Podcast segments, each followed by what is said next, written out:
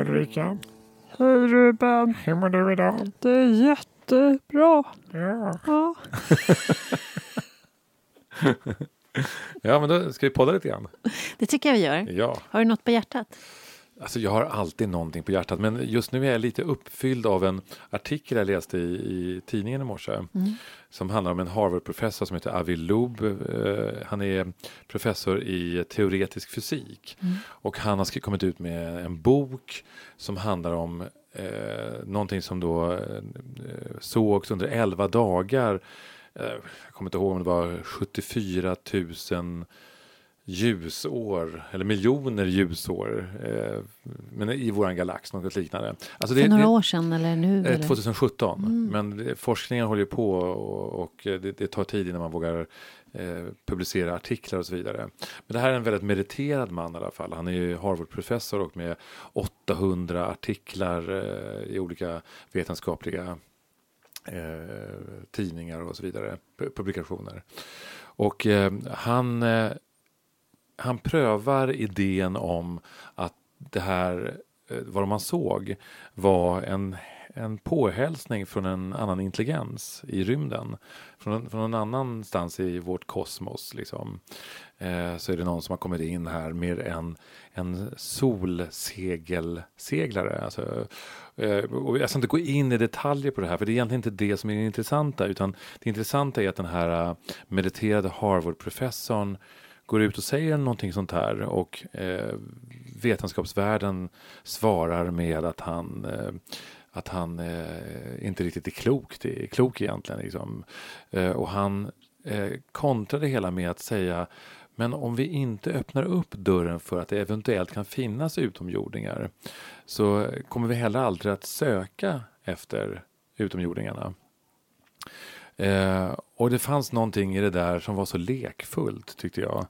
Eh, och det fanns också någonting, eh, han, han sa också att eh, forskningen måste våga eh, laborera med gåtor. Mm. Med eh, Det vi inte vet. det vi inte vet. Mm. Och inte hela tiden vara ute efter att av resultat. Mm. Utan att det Mm. finns någonting här. För vetenskapen är ju väldigt resultatinriktad och innan man kan säga någonting så måste du ha någonting på fötterna. Och han har ju rätt mycket på fötterna den här mannen. Men han är också inne på att, att ehm, han forskar på det här som jag nämnde då som är någon slags eh, solsegel. Eh, som låter helt fantastiskt. Eh, men att den här enorma farkosten eller mm, asteroiden eller vad det nu var eh, hade, att den färdades på det här sättet genom ett solsegel och tog energi från solen. Eh, och han var, han, han var helt införstådd med att, att på grund av att han forskar på det här så var också hans fokus inriktat på att det kunde vara så. Mm. Att han läste sin verklighet eller rymdverkligheten på det sättet. Men det viktigaste för mig i den här artikeln det var att han var så lustfylld och att han var så öppen för fantasin. Och att eh, jag, jag själv kan uppleva ibland att att i vårt samhälle att vi eh, trots allt eh, att vi har utvecklats. Det var en gång i tiden där fantasi var likställt med att, att man ljög. Mm. Eh, och så är det ju inte idag. Men det kvarstår ändå att, att vi, jag kan känna en, en större längtan och lust efter mer fantasi. Att det, fantasin handlar inte om att ljuga, det handlar inte om att eh, fabulera. Det handlar om att ta in andra dimensioner på något Mm. sätt. Mm. Eh, av, På vilket sätt gör du, om, man, om du översätter vetenskapen då och blir mer konkret i ditt liv, hur, på vilket sätt tar du in fantasin i, i vardagen? Är det så? Finns det möjligheter att göra det? Ja, men jag, jag tycker det. Eh, jag tycker att, att eh, fantasin är någonting som är väldigt levande med mig. Det har också varit en, eh, för mig som, som litet traumatiserat barn i den familjen som jag växte upp i. Där var fantasin en räddning. Det var en, en intelligens att gå in i fantasins värld liksom, för att överleva det som inte var förståeligt i verkligheten. Eh, och det är inte, det, där har vi också en bit av det hela. Men idag kan jag uppleva att, att jag möter, att min fantasi avkrävs av mig när jag är i mötet med mina barn. Mm. Inte minst. Eller med min hund. Eh, men också i att, Avkrävs, då? Nej men avkrävs, det lät ju väldigt. Att, att, att, att, för att kommunicera på ett bra sätt så eh, tycker jag att, att, eh, att mö, mina möten med barn till exempel, Mm. eh, att, eh, men också med vuxna, Mm. eh, att när, när jag tillåter mig att vara fantasifull Mm. eh, så är, blir det också någonting betydligt mer ledigt. Mm. Och eh, ofta tycker jag också att, att eh, problem, problemlösning, när den sker på ett fantasifullt Mm. sätt, oftast blir mer kreativt och oftast hittar man rätt Mm. också. Eh, och det var lite grann det som jag tänkte när jag läste den här artikeln, att det var så, det var så fantastiskt att en sån här, en sån här man i teoretisk fysik Mm.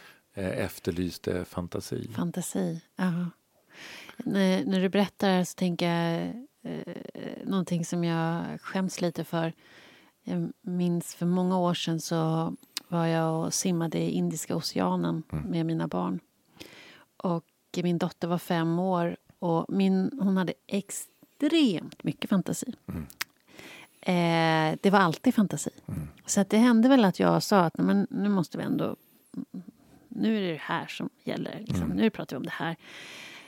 Och så simmade hon runt där och så stötte hon på en tant som pratade svenska som hon pratade med. Och så hör jag, simmar lite längre bort, så hör jag henne säga så här! Ja, så hade hon berättat någonting. Fast mamma säger att jag ljuger. Och så sa den här kvinnan, vet du vad? Du ljuger inte, du fantiserar. Och det är jättebra. Det var en läxa för mig. Mm. Det tog jag verkligen med mig. Det gick rakt in i magen. Mm.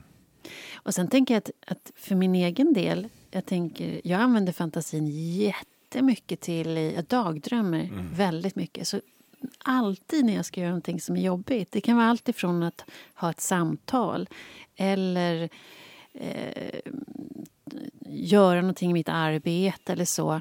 Ja, men det är alltid så att jag fantiserar kring på alla möjliga sätt hur det här ska gå till på det mest märkliga sätt som det kan göra. För det gör mig trygg. Mm. Eh, och att jag, jag har gått igenom scenariot i alla möjliga, dess omöjliga former. Eh, ur alla möjliga vinklar och vrår. Det, och det ger mig energi. Mm. Så jag tänker att det är, oavsett om vi pratar vetenskapen eller politiken Mm. eller vår vardag. Eh, hur, hur viktigt det är att vi bjuder in fantasin, tycker jag. Mm. Men det, det är inte enkelt, för det, är, det finns inte så mycket förutsättningar omkring oss där, Nej. där det är självklart. Nej, precis. Vi har en gäst. Ja. Abir Al-Sahalani. Vem är hon? Hon är politiker i Centerpartiet. Hon är idag ledamot i Europaparlamentet sedan 2019. Och innan dess var hon riksdagsledamot sedan 2010-2011. Och innan dess så var hon eh, sakkunnig i riksdagen med ansvar för utrikesutskottets kommittéarbete. Men hon har en jättespännande bakgrund. Hon eh, föddes i Irak och hennes far var aktiv motståndare till Saddam Hussein vilket ledde till att de fick fly landet. Flydde väl in ett antal olika länder tillsammans med sin mamma innan familjen förenades i Sverige och så småningom på universitetet och blev systemvetare. Hon har ju också varit och arbetat i Irak med uppbyggnaden av demokraticenter. Hon har jobbat med kvinnoseminarier. Hon har eh, varit med och bildat ett sekulärt parti. Hon har varit, eh, bland annat blivit uppmärksammad för att hon... Eh, det gjordes en dokumentärfilm som hette Irak under slöjan utav Folke Rydén 2008 som bland annat följde hennes demokratiarbete i Irak. Hon blev också uppmärksammad i media när hon träffade Iraks premiärminister för att diskutera en europeisk strategi för framtida kontakter mellan EU och Irak. Hon eh, kommer hit idag Hon kommer hit idag. till ditt kontor. Ja, Ja, där vi sitter. Ja, det ska bli spännande.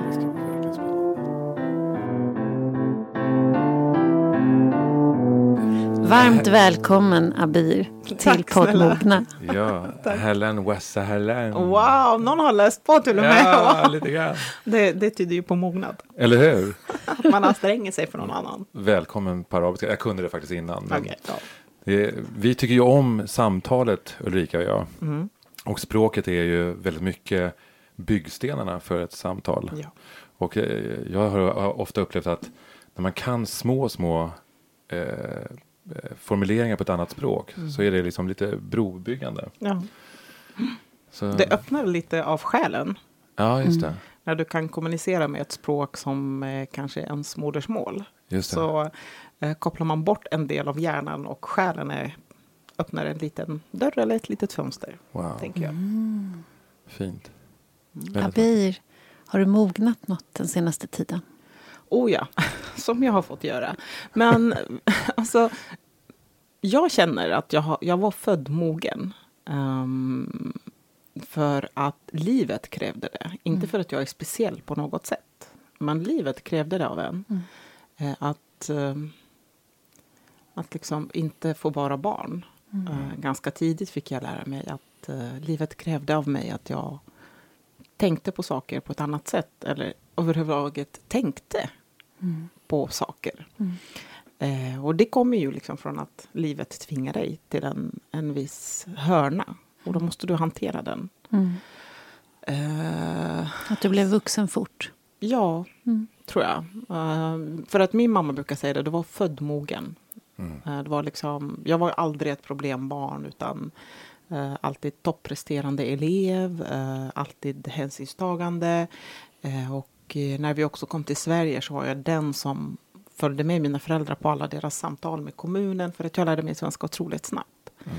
Eh, och någonstans så tog jag över också föräldraansvaret, eh, i alla fall en, en, en, ja, ett par år tills de lärde sig svenska och kunde själva bli mera självständiga.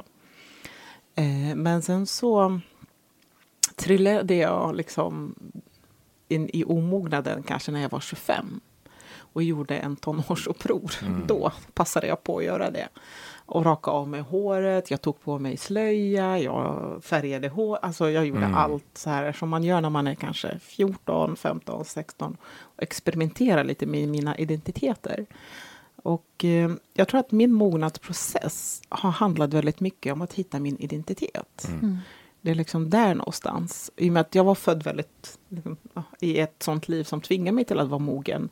Så det som kanske man i västerländska begrepp beskriver som mognad, det, det fick jag ganska tidigt. Mm. Um, vad det nu är egentligen, nu börjar jag fundera, men vad då? Vad menar jag med att jag var mogen redan då? Mm. Ja.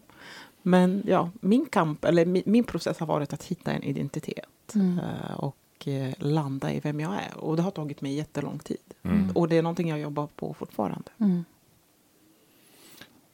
Precis. Jag, jag tänker att vi, vi pratade med en annan gäst för några dagar sedan. Som berättade, hon, hon, är, eh, hon är 76 idag och hon eh, fick sin eh, första eh, tonårscrash när hon var 73. Ja, men det är okej. jag Så vi- ensam. allting har sin tid liksom.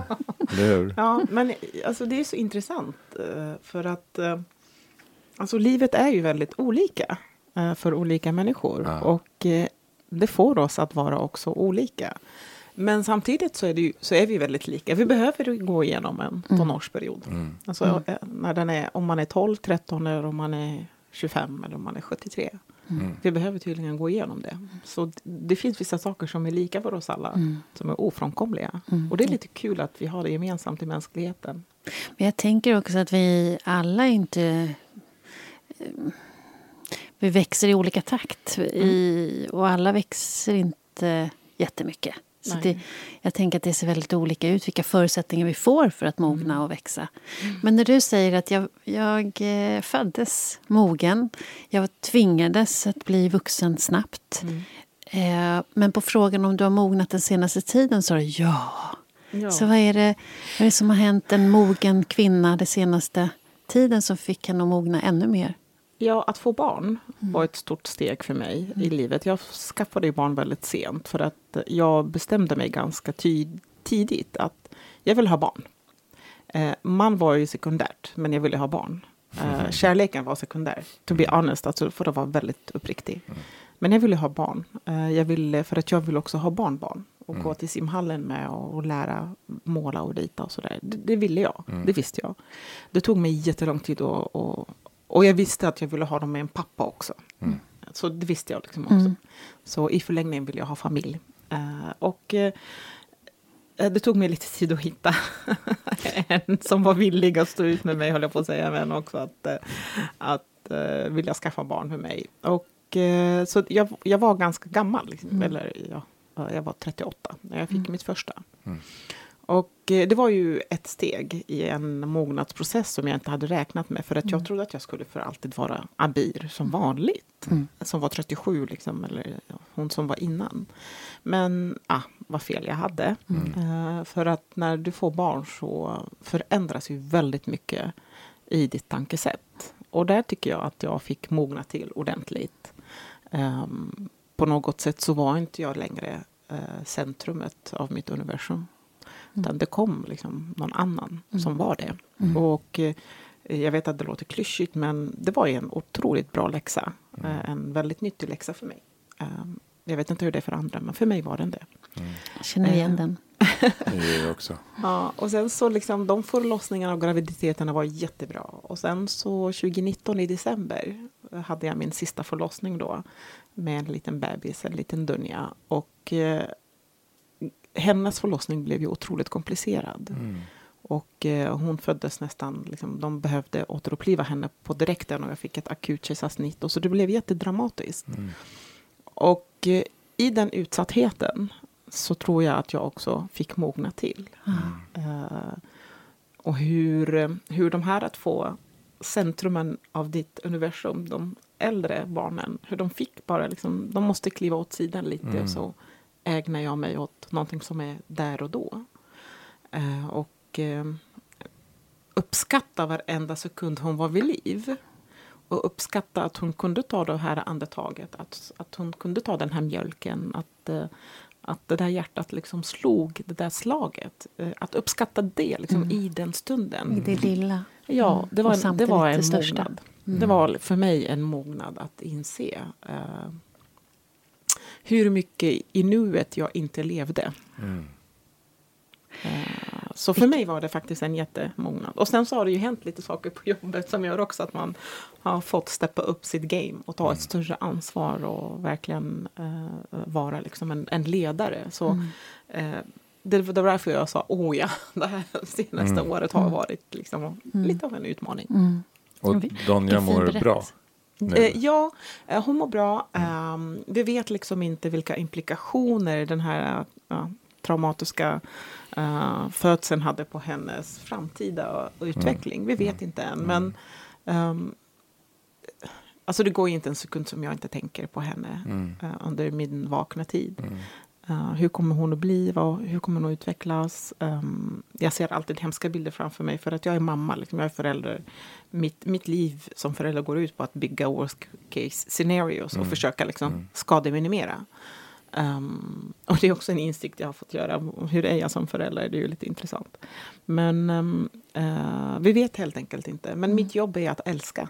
Mm. Mm. Det är det som är mitt jobb just nu. Gentemot Åh. henne. Att bara vara kär och älska henne. Mm. Vilken fin berättelse. Tack. Underbar.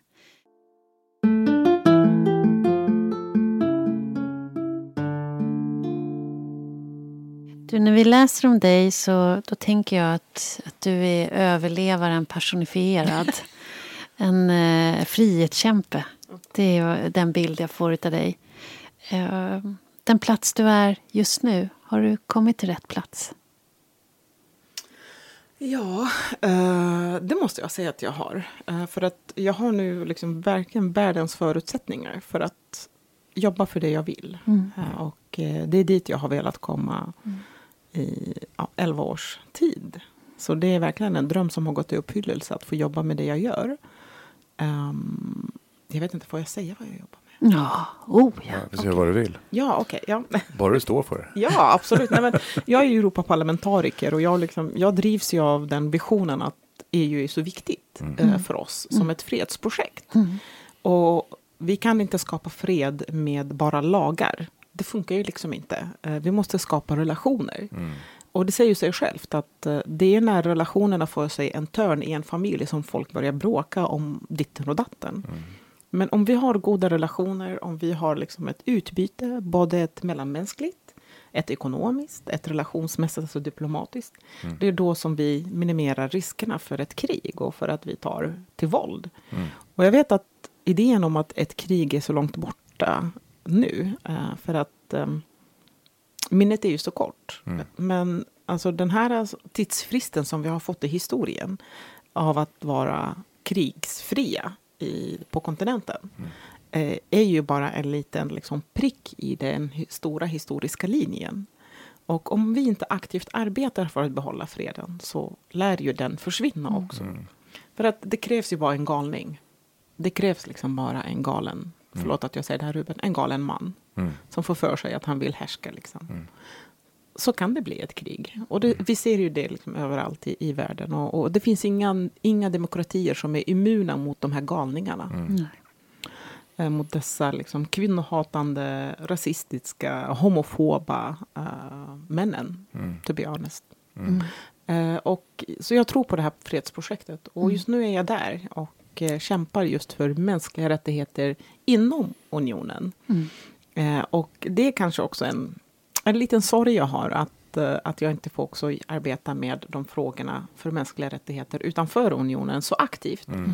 Men eh, det är liksom ett strategiskt beslut vi har tagit för att det smäller inte så högt i den svenska opinionen. Nej. Eh, och jag tycker ändå att vi har väldigt mycket att göra inom unionen. Mm. Att jobba med mänskliga rättigheter för migrationen, att ha liksom en, en ordentlig, en, en, liksom, en rättssäker, där lagen får rå, Mm. liksom, får bestämma migration. Eh, men som är också medmänsklig.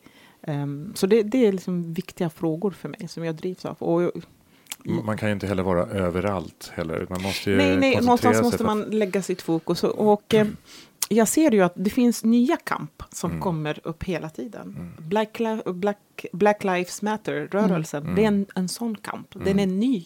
Och den skrämmer ju många för att Mm. den går i styck i säv med våran självbild. Mm. Men vi är ju inte rasister.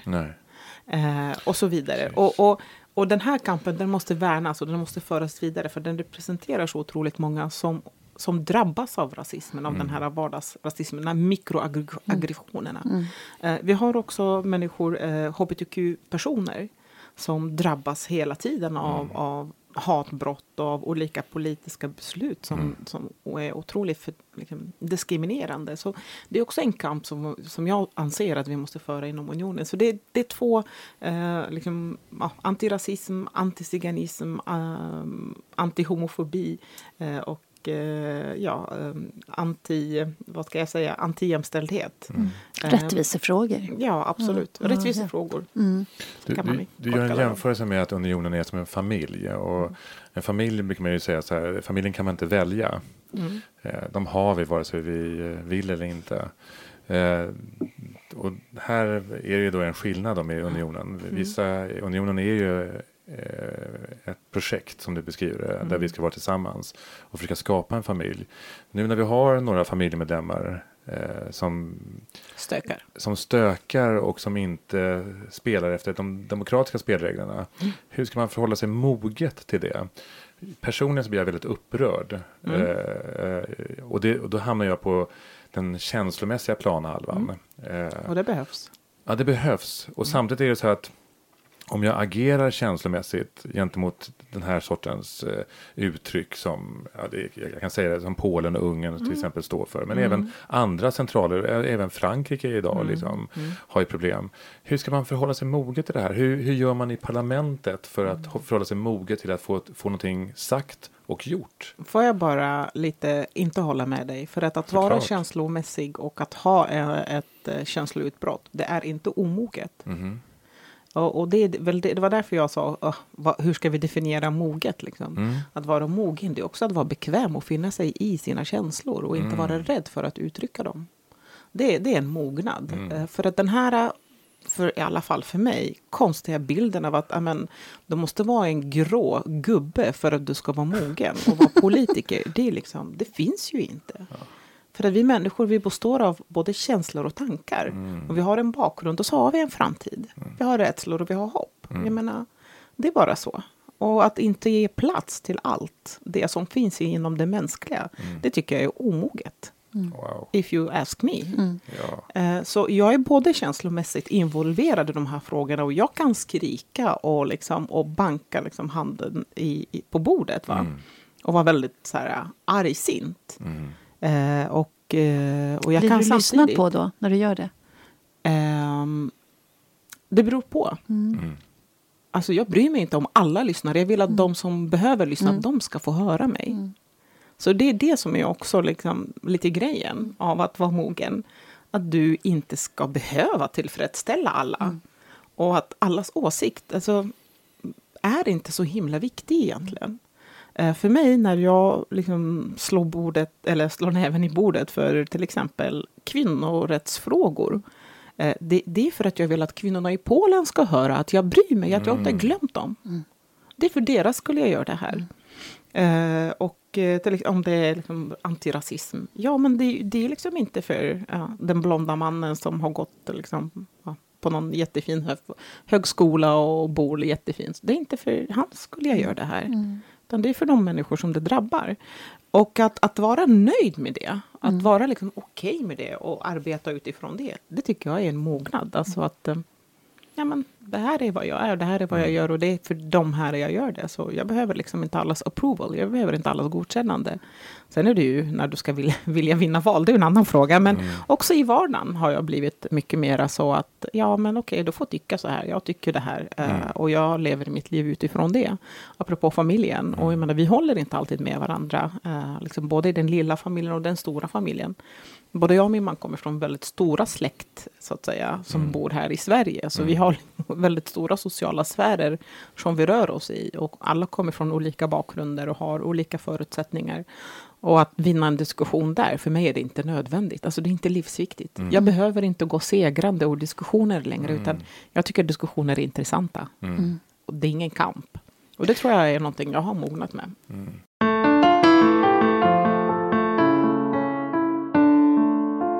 läste någonting som du hade berättat att eh, 2003 så får du tillbaka till Bagdad för att engagera dig i demokratiarbetet. Och då har du sagt att du noterade att folk stirrade på dig när du kom gåendes eh, på gatorna. Och du konstaterade att det berodde på att din rygg var rak. Ja. Till skillnad mot många andra kvinnor. Mm. Och då tänkte jag när jag läste det, hur kom det sig att din rygg blev så rak? Var har du fått din raka rygg? Eh, ärligt talat, jag vet inte riktigt. Eh, det kan vara mina föräldrar, framförallt min mamma som jag växte upp med. Eh, jag har liksom aldrig fått höra, men alltså du, får inte, du ska inte ta skit från någon. Jag har, fått aldrig, jag har aldrig fått höra det.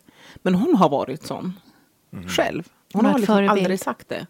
Men hon har bara agerat på det. Hon tog inte skit från någon. Hon var ensamstående 22-åring som blev lämnad av sin man med ett barn eh, i famnen och ett barn som hade blivit skickat till hemlandet för att vi kunde inte ta hand om min lilla syster.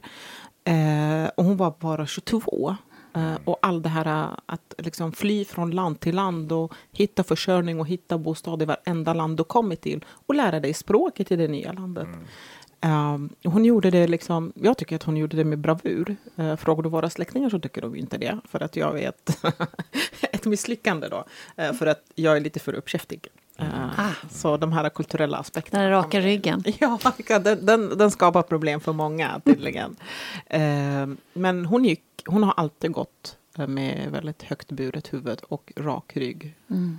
Så det är ingen som har sagt det till mig, men hon har, tror jag, varit instrumentell, om jag får säga Mm. så, i hur jag- har blivit. Och det, det, det, är, och det är så intressant att, uh, att jag har alltid fått lära mig att jag har en självklar plats. Mm. Vid diskussionsbordet, vid matbordet, Mm. eh, vid vilket sammanhang som helst. Mm. Eh, att jag har liksom en självklarhet i att finna mig där, att Mm. jag finns där. Medan många kvinnor lär sig att de inte har det, utan att de måste kämpa för det. Och då kommer de in kanske med ett kroppsspråk som är det. Mm. Att de inte är självklara i det sammanhanget.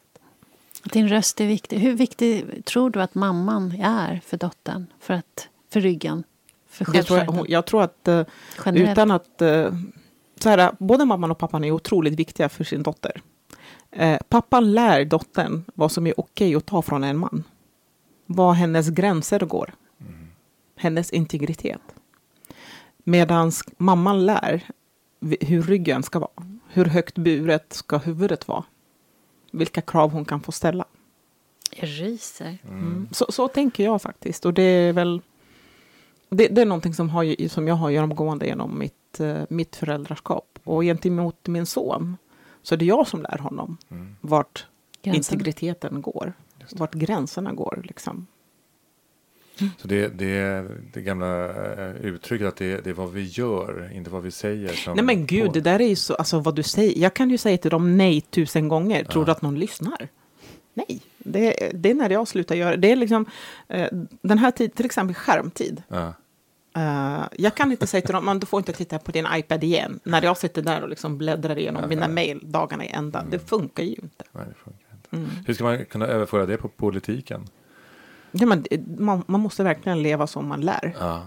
Jag kan liksom inte bara eh, stötta eh, till exempel uh, homofoba, ant, alltså antihomofobin, eh, den kampen för hbtq-personers rättigheter. Mm. Och liksom själv inte känna någon person som tillhör gruppen, Mm. inte vara vän med dem, eller i smyg, eller inte i smyg, men vara tyst till exempel när vid middagsbordet med familjen eller Mm. släkten. Och sånt där yttrar sig. Och jag är tyst, Mm. Då är jag inte på riktigt. Mm. Bra. Mm. Du har sagt någonstans att du är skicklig på att läsa om din omgivning. Och att när du gör entré i ett rum så har du en förmåga att eh, snabbt läsa av var finns makten någonstans. Och att det sitter i din ryggmärg när du eh, går in i både officiella och inofficiella sammanhang. Hur påverkar det människor som möter dig? Att du direkt känner av? Mm. Märker de det? Eh, Det är både, jag skannar alltid av, som sagt, vart makten ligger, men också närmaste utgång. Så, så fort jag kommer in i rummet, då noterar jag att jag kan fly via den här utgången, för att där finns det ett tak, och så kan jag ta mig till nästa hus. Och det är nog någonting som sitter kvar från liksom, flyktingskapet. Eh, jag må vara den liksom, ständiga överlevaren, men jag är också den ständiga flyktingen. Eh, för att det färgade mina första 15 år eh, av mitt liv att vara på flykt och att fly från något. Så jag är väldigt bra på att hitta Mm. om jag behöver fly. Mm. Så min flyktmekanism är alltid på och det är jäkligt jobbigt. Mm. Ursäkta att jag svär, men det är väldigt, väldigt jobbigt. Eh, för Den att, går aldrig att slappna av ifrån. Den finns inte där. bara det, men som jag sa till er om, om Dunja när hon föddes, att finnas där och då. Jag är aldrig där och då. Mm. Utan liksom den här flyktmekanismen är på. Så du liksom planerar för, för nästa steg, för hur det ska bli. Uh, ifall det blir någonting, ifall man blir anfallen. Eh, och du behöver bara springa därifrån. Tror, Eh, tror du att du har överfört det på dina barn? Eller har du kunnat göra Nej, en, en ske- det tror jag inte. Nej. Det är svårt när, de, när du har bott i samma hus hela ditt liv. Alltså de, har ju, de är sju och sex år gamla nu, Mm. småttingarna. Så om de har bott i samma ställe, går till samma lekpark och går Mm. till samma ICA. Det är jättesvårt att Mm. överföra det faktiskt. Så Mm. det finns ju fysiska hinder. Tack Mm. och lov. Tack och För lov. att annars hade jag nog gjort det. Hade lyckats med att förstöra dem på det sättet. Eh, men det som folk upplever tror jag, det är att jag är så otroligt trevlig. Eh, eh, eller som Och det är du egentligen inte eller? Eh, Jo, faktiskt. Jag, jag, är, jag gillar att vara trevlig. Ja. Alltså, jag tycker att vi kan bjuda på oss själva och Ja. eh, ta två minuter extra av vår tid och bara titta någon annan i ögonen. Ja, "Åh, visst. hur är det? Och liksom bara läsa av den här människan. Ja, det är bra, säger den. Ja, ja, Ja. jag är inte riktigt övertygad. Nej. Och ta en kontrollfråga. Och det är jättejobbigt i Sverige. Alltså, Mm. Människor blir ju panikslagna när man säger är, allting verkligen bra? Mm. Och du tittar dem i ögonen Mm. och de blir bara "Ah!" Då får de ju den här flyktmekanismen jag har. Eh, Men, och eh, den här trevligheten, jag har lärt mig nu eh, att det handlar om att jag ska liksom vara in line, i linje med vart makten är. Mm. Mm. Så att jag inte blir eh, eh, så att säga, svartlistad. Mm. För att en del av att vara flykting, det är att du måste anpassa dig till en majoritet som du själv inte tillhör. Och hur ska du bli accepterad? då måste du vara in line, alltså du alienera dig med de som fattar besluten, med Mm. de som har makten i majoriteten. För att när de godkänner dig så blir du godkänd av alla andra. Mm. När du är okejad av de här så blir du okejad av alla andra. Och det är någonting som jag har kommit till insikt med. Men många som har en annan etnisk bakgrund, som inte tillhör majoritets-Sverige, har inte fått den insikten.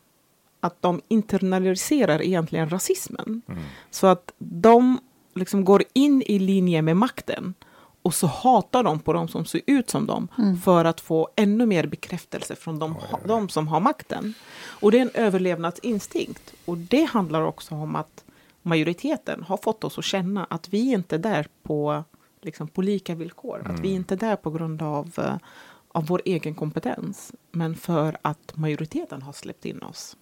Det Men det finns sam-. Alltså. Det finns precis samma teorier i genusteorin när man tittar på kvinnor och män. Det finns något som heter heterosocialisering, det vill säga att kvinnan socialiseras med mannen med makten. Och så säger man att nej, det har aldrig funnits några glastak. Ja, Vi är jättejämställda, det är bara upp till mig att bevisa min kompetens. Brukar man prata, att det blir en överlevnadsstrategi för att vara, komma, komma få lite makt. Liksom få lite del av det. Approval. Godkännande. Men, men jag få tänker tillhöra. Att få tillhöra och få lite, lite mandat. Mm. Eh, Men jag tänker, jag som är uppvuxen i en, en helt annan miljö på 70-talet i Sverige. eh, Det var väldigt mycket demokratiprojekt. Barn var, hängde med överallt. Mm. Och jag har ju blivit precis tvärtom. Eh, I, eh, när jag var, tidigare var vd för en konsultbyrå så skrattade alltid mina anställda åt mig. För när vi klev in till kunden så hade jag alltid noll koll på vem som satt på budgetansvaret. Jag kunde inte läsa av det. Men jag var snabb att se vem som satt på idéerna. Och kunde utveckla dem. Det fokuserade Men jag tappade ju hierarkin. Jag kände inte av den. Så att jag är, och tyckte det var, eh, förstod inte hur de andra gjorde. För det kunde de betydligt bättre. Jag, jag känner igen mycket av det som du pratar om. Eh, jag- jag är jude och hela vår, hela vår familjs historia är ju precis på det här sättet. Och, eh, min mormor hade en flyktväska alltid packad vid dörren och så vidare. Så det, det, det där fanns hela tiden väldigt eh, närvarande i min Eh, uppväxt. Från vilket land?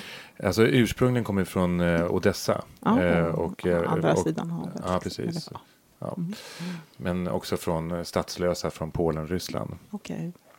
Men vad jag tänker på, när vi började prata eh, här, var, så pratade du om att du var tvungen att, att mogna väldigt tidigt. Mm. Och under samtalets gång här och det som du beskriver nu här så, ehm, så handlar det om, eh, jag tänker att, att mogna eh, har, eh, jag fick hitta eh, spåret här. Vad, jag- vad, jag- vad, vad, vad jag hör är Mm. överlevnad och överlevnadsmognad, en slags, eh, en slags eh, överlevnadsintelligens eh, som krävs av någon som hamnar i, som, som föds i en behållare som inte är helt säker. En, en tillvaro som, som är väldigt hotfull och därför måste man läsa av. Ett, ett bränt barn kollar, vem är det som är elak? Mm. Eh, vad kan jag luta mig mot? Vem ska jag vara? Eh, så att, och, och du nämnde också när du var 25 år, du gjorde ett slags eh, tonårsuppror. Eh, att, att du handlar om att du söker i di, din identitet. Så om man fick binda ihop det här nu då och titta se eh, överlevnad, eh, identitet, mogna, eh, att det är en ständig process. Var, var befinner du nu? Vad är det som är eh, hur, hur, hur skulle du kunna, eh, det här blir svårt att, att hitta fram till, till eh, jag, känner, jag känner av vad jag vill någonstans. Eh, jag, jag tänker att det är någon, att du beskriver någonting så otroligt vackert här, en, en, en livsresa. Eh, och jag tänker med det här samtalet nu som vi har haft, vad är, om vi ställer frågan nu igen, vad är mogna, vad är identitet för dig nu? Eh, Alltså du beskrev det så himla bra. Jag har aldrig tänkt på det ordet överlevnadsintelligens. Eh, och eh, jag, jag brukar också kallas av mina vänner för otroligt street smart. Mm. Att jag liksom, ja, Jag väntar ju inte innan det ska bli grönt för övergångsstället innan jag går, utan jag kollar själv. Eh, Mm. Är det inga bilar, då går jag över. Liksom, Mm. och så vinner jag lite tid. Och, Mm. eh, liksom, jag, kan, jag vet ju hur, vilka genvägar jag kan ta och eh, hur jag kan... Liksom, ja, men om vi gör det här och det här så Mm. kan vi kringgå det där. Mm. Vi behöver inte göra alla steg Mm. i en process, utan Mm. vi kan så här. Ehm, så jag har aldrig ah, tänkt på det ordet, men det var väldigt beskrivande Mm. ord. Överlevnadsintelligens som man har fått utveckla. Mm. Eh, men att mogna, ehm, det är nog eh, så här. Eh, jag tänker så, att i Sverige har vi en helt annan definition av mognad Mm. än vad andra kulturer har. Mm. Eh, I Sverige så anses du vara mogen när du inte är så känslostyrd längre, utan du är mera intellektuellt styrd. Mm. Eh, du har liksom inga ekonomiska knipor.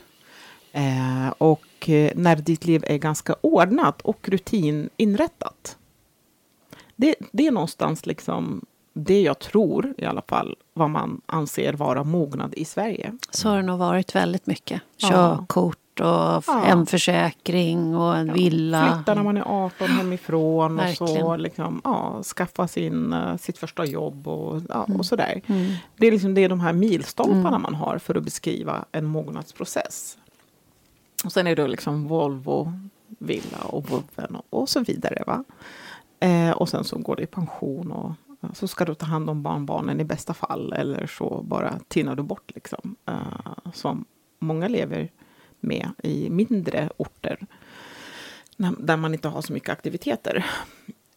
Och jag anser att de där milstolparna ehm, är inga mognadsstolpar. Mm. Alltså det är bara liksom livsstolpar, så att säga. Verkligen. Men den här processen där du tittar inåt, verkligen, alltså naket inåt. Och jag vågar hävda att det är otroligt få som gör det. Mm. Att titta naket inåt Mm. och se vad är det som händer. Hur reagerar jag? Varför har jag reagerat på det här på det viset? Mm. Och för att kunna ställa sig de här frågorna måste man samla lite livserfarenhet. Tycker jag i alla fall. För att annars så blir spegeln så otroligt liten. För att den här spegeln ska vara stor och klar. Då måste du ha samlat lite liv, livserfarenhet. Och Varför? samtidigt kan ju ett barn ställa ibland frågor som är rakt på sak och helt tydliga. Ja, men jag tror att det handlar inte då om mognad. Ba, det handlar mer att det finns liksom inga, inte de här kontakt. sparrarna Mm. med att, ja, men tänk om Mm. jag säger det här och säger det där och säger Mm. det där. Vi alla har de här frågorna. Anledningen till att vi inte ställer dem, det är för att vi vågar inte, Mm. eller vi skäms. Mm. Eh, så när du tittar inåt, eh, naket, och liksom kan härleda din reaktion, dina känslor, Mm. och förstår varför det där har hänt. Sen acceptera dem. Mm. Verkligen acceptera. Ja, men jag är så här. Jag reagerar så här. Och sen att ge den plats och hedra den här reaktionen, den här känslan. Om det är kärlek, sorg, besvikelse, whatever. Men att du hedrar den. Att Mm. du är okej. Mm. Du är här och du är okej. och jag vet varför du är där. Mm. Och att liksom älska det. Mm. Att älska liksom, sig Mm. själv. Mm. På riktigt och med alla ens liksom, både fel och väl. Mm. Det är mognad. Mm. Det är så jag tycker.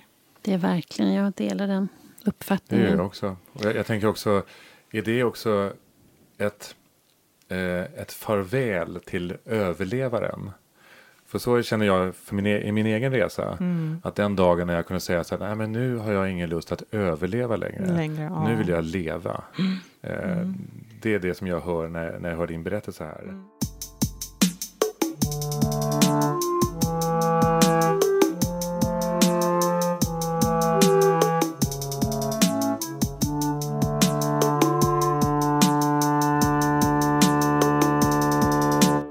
Ni, ni sa ju att jag åkte tillbaka till Irak 2003 Mm. och där var jag i fyra år. Eh, Till historien hör att jag lämnade Irak när jag var ett och jag Mm. levde i exil i 26 år. Mm. Så eh, jag åkte tillbaka, jag är 27, eh, ganska ung eh, i, i sammanhanget då.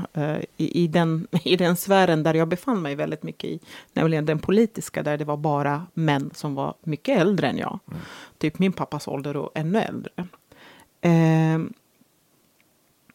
Eh, där, det, det var en speciell tid i mitt liv. Liksom. Bo, dels för att det var så mycket terror som pågick på Bagdads gator. Det smällde i genomsnitt tio bilbomber om dagen och det, tog, det dog hundra personer om dagen i två års period av min tid som var där. Så det var en väldigt speciell tid. Eh, och, Fruktansvärt. ja, men alltså, det, det finns nog, alltså, det, det finns inget annat land som har gått igenom det här, kan jag säga faktiskt. Eh, och eh, när, min situation blev ohållbar där så var jag tvungen att komma tillbaka till Sverige. Eh, jag kände att mitt arbete där inte var klart, men jag var tvungen för att kunna leva, för att överleva. Och när jag kom tillbaka så efter ett par år i Sverige eh, så köpte jag också min första bostad. Och eh, där, då bestämde jag mig, men nu är Sverige mitt hem. Mm. Eh, och när jag hade bestämt mig för det så släppte jag en del av mitt bagage, men inte allt. Eh, och eh, när jag väl också blev bekväm med mitt val. eh, Och, och, jag ska bara säga en så här, sticka lite på sidan här, ett sidospår, att det är inte många av de som kommer att höra på den här podden som väljer aktivt att ha Sverige som sitt hem. Mm. Utan man är född här och man bara gör som alla andra har gjort. Mm. Som sin mamma och pappa och alla andra. Mm. Men jag har gjort ett aktivt val. Mm. För att jag vet varför jag vill bo här. Mm. Jag vet varför jag vill vara en del av det här samhället. Jag vet vad jag kan bidra med. Mm. Och därför så gjorde jag det här valet. Och när jag gjorde det här valet som sagt och, och liksom, ni vet, bara gosade mig in i det lite grann. Så bestämde jag mig också att aktivt välja lycka. Mm. Underbart. Och det är någonting som jag trodde, jag läste det någonstans, att du måste aktivt välja att vara lycklig. Mm. Du kan inte förvänta dig att det bara sker av sig självt. Det är Dalai Lama som säger. Är det? Mm. Okej, ja du ser. Eh, så ja, nå- någon har ju lyssnat på tydligen. Och, och Abir. Och Kabir. Au. Men du Abir, jag måste Nej. bara få hinna fråga innan vi avrundar. För jag tycker det är så intressant. För du, du har varit med om, du nämner nu 100 människor, 200 människor som dog. Eh, och, och Varje du, dag. Varje dag. Och du har beväpnat dig, du har varit i krig, du har varit eh, jagad. Och så var du med om en sak här i Sverige för några år sedan. Du var med om ett, ett drev där du blev ifrågasatt. Om det, det var, handlade om eh, ekonomiskt brott som sen reddes ut och det, du eh, blev friad i detta. Så det, eh, så. Men det du sa då, som jag läste, det var att allt vad du har varit utsatt för och varit med om i ditt liv så var det här ditt största trauma. Av att känna att din heder eh, och, och ditt uppsåt blev ifrågasatt. Mm. Kan inte du säga någonting om det? Ja, men det är att det blir enkelt så viktigt. egentligen. För att Ruben här, han sa att han, han liksom släppte överlevargrejen. Mm. Han släppte sin ryggsäck. Mm. Så då är han inte rustad längre. Mm. Och jag har ju försökt göra detsamma. Mm. Att eh, liksom, i min trygga vrå, i det som jag hade valt att vara mitt hem, Mm. Att där liksom bli attackerad. Mm. Jag hade ju inte med mig min ryggsäck, jag hade ju Mm. bestämt mig. Och det var då jag tog på mig den igen. Inte hela kittet, men lite av, min, av Mm. mina verktyg. Mm. Eh, för att, eh, och det är lite hemskt att säga, att det blev en bekräftelse egentligen på att jag behöver nog ändå vara på tå. Och det är en, eh, det är nog en sanning, en verklighet som många med eh, en annan etnisk bakgrund lever med. För att vi blir ifrågasatta på ett helt annat sätt än vad majoritetssvenskarna gör. Och likadant mellan svenska, alltså etnisk svenska män och kvinnor. När en kvinna begår ett tjänstefel och en man begår ett tjänstefel, det är ju helt an- två olika mekanismer. De blir bestraffade på olika sätt av den allmänna opinionen. De blir ifrågasatta av media på ett helt annat sätt och av sina medarbetare. Eh, trots att de har begått exakt samma liksom, fel, eller mer eller mindre samma fel. Men kvinnor blir så långt mer bestraffade. Det, det här appliceras ju också på eh, icke-etniska svenskar. Mm, att när vi absolut. gör ett fel så är det liksom ett helt annat. Mm. Helt, Helt annan skala. Ja, precis. Mm. Helt, vi, vi mäts med olika mått. Mm. Och eh, jag är liberal och jag vill ju ha ett samhälle som inte bygger på, eh, liksom, på varifrån jag kommer, utan det är vad jag vill som ska vara det viktiga, som ska vara avgörande. Och det är någonting som jag också jobbar väldigt mycket för. Men vad jag kommer ifrån, vad jag har för hudfärg, vad jag har för kön, vad jag har för sexuell läggning, det betyder fortfarande någonting eh, i samhället. Så tyvärr är, är vi inte i ett, liber- vi lever inte i ett liberalt samhälle, Nej. även om vi är på god väg, men kampen är inte över. Så någonstans så tog jag på mig min lilla ryggsäck igen, eller min stora ryggsäck, jag minimerade den till en mindre. Eh, Jag gjorde den lite mindre. Eh, Men också insikten att okej, vi behöver föra den här kampen vidare. Det är liksom bara för att majoriteten säger men alltså vi är inte så, så stämmer det liksom inte. Eh, utan, ehm, och det här att okej, vi är ju egentligen inte ett liberalt samhälle, men vi kämpar ju för det. Mm. Och det är liksom att, ja, vi kämpar. Mm. Vi gör det här. Men strukturerna är där. Ja. Mm. Jag tänker också att det var, det var ett sånt bra politiskt statement också att man väljer att vara svensk. Ja. Att det är definitionen på att vara svensk eh, Mm. i de här tiderna när man att eh, det är väldigt få som faktiskt gör det. Jag väljer att vara svensk. Ja. Utan vi föds in i våra nationaliteter och tror Mm. att eh, och det egentligen, egentligen, gäller ju egentligen samma sak med, med demokratin. Att vi Mm. behöver välja aktivt att vara demokrater. Ja men aktivt- absolut.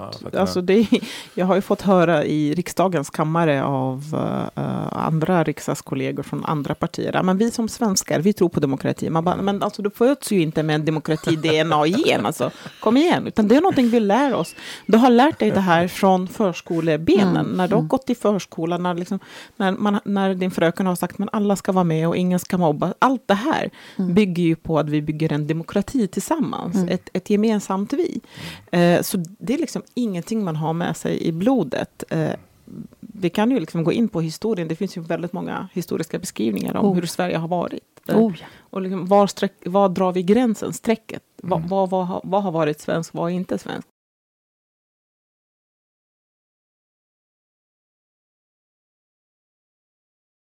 Vi ska börja runda av och jag tänker så här. Eh, abir eh, på eh, arabiska betyder en, någonting väldoftande, från en, en doft från en blomma. På hebreiska så betyder abir en, en modig människa. Nej, vad kul! Ja, Wow! kanske en, eh, en eh, vad kallas det för då? En med, med rustning, vad heter det? En riddare. Riddare. Wow, till och med ja, det. Ja, Wow, ja. du ser.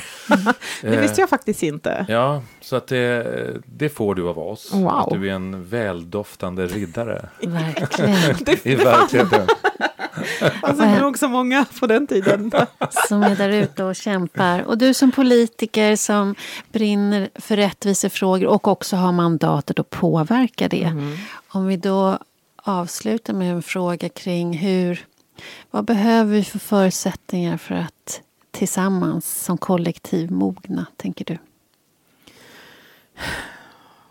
Wow, vilken svår fråga. För att tillsammans som kollektiv, ja. Alltså, vet ni vad jag önskar? Jag önskar att människor var lite snällare mot sig själva Mm. och mot andra människor. Mm. Eh, eh, de, de här orimligt höga ställda kraven eh, på att du ska ditten och datten och det ska vara si och så. Om vi ibland, kanske någon halvtimme om dagen, kunde bara släppa det Mm. och bara få vara Mm. en medmänniska. Mm. Framförallt gentemot dig själv. Mm. För att vi behöver verkligen jobba med självkärlek Mm. i, i det här landet. Mm. Ehm, och inte tro att det bara genom att göra ditten och datten så är jag värd att finnas. Mm. Du är värd att finnas för att du är du. Du föddes så är du värd att finnas. Liksom. Inte för det du gör. Nej, Mm. eh, och jag hoppas att människor lyckas vara lite snällare mot sig själva och mot andra människor. Och liksom bara ge dig tid att lyssna på andra. Ge dig tid att, att ta in, att ta in, att samtala. Mm. Liksom, det kostar verkligen ingenting att öppna upp och ta in en annan människa. Det gör bara dig rikare. Eh, och det finns så många berättelser out there. Det finns så många fina människor där ute. Eh, Sverige har otroligt många fina människor. Eh, och låt dem vara liksom vårat Sverige. Inte de här eh, avarterna liksom. Mm. eh, och så. De är inte vårat Sverige. Det är de här fina människorna som kämpar varje dag, som är otroligt snälla, kompetenta, duktiga, drivna på det de gör oavsett om det är att sopa gatorna eller att bygga en dator eller att, att rädda ett liv. Liksom. Allihopa. Eh, och det är det som jag hoppas att vi kan göra. Mm. Vi Mer självkärlek. Självkärlek Mm, och ge, och ge till tid för varandra. andra människor. Liksom. Mm, Att få bjud vara in. en del av ditt liv. Det kostar Mm. inget. Mm. Det är bara berikande. Shukran. Tack själva. Tack.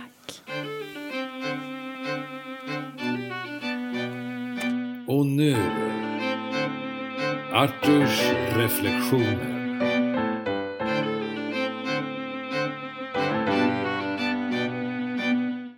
Är jag en fånig vit man som reagerar på det här? Vi landar på Arlanda under covid. Folkhälsomyndighetens rekommendation är att testa sig redan på Arlanda för oss som bor i Stockholm. Det hade faktiskt känts skönt att bara slippa ta väskorna och sticka hem. Nej, nu ska vi göra som man ska. Vi får saklig information och testar oss själva och lämnar sedan provet på plats. Vi får dokumentation om vad som gäller från Region Stockholm.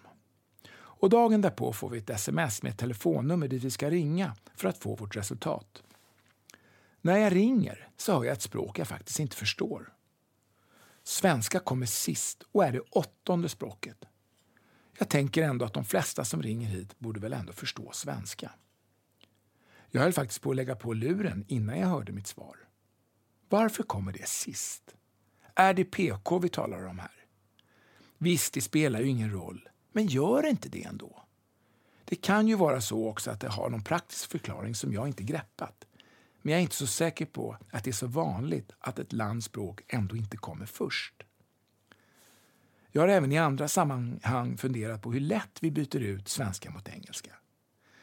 Är det någon i yogaklassen som inte kan svenska? En räcker upp handen. Därmed blir klassen sedan på engelska. Är det självklart att det ska vara så? Ja, annars förstår ju inte alla. Så kan det vara. Eller får man följa med på, efter bästa förmåga och plocka upp de ord man förstår? Eller får man gå på det där passet som har en engelsk instruktör? Frågan som heller inte ställs är om någon inte kan engelska. Det är förstås två helt olika situationer men speglar ändå någon form av bristande självförtroende.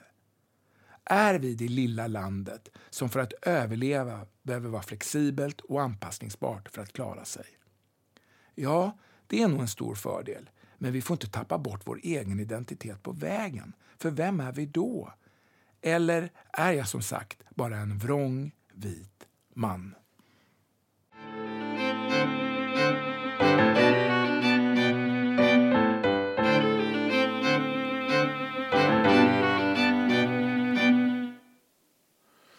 Tack Artur.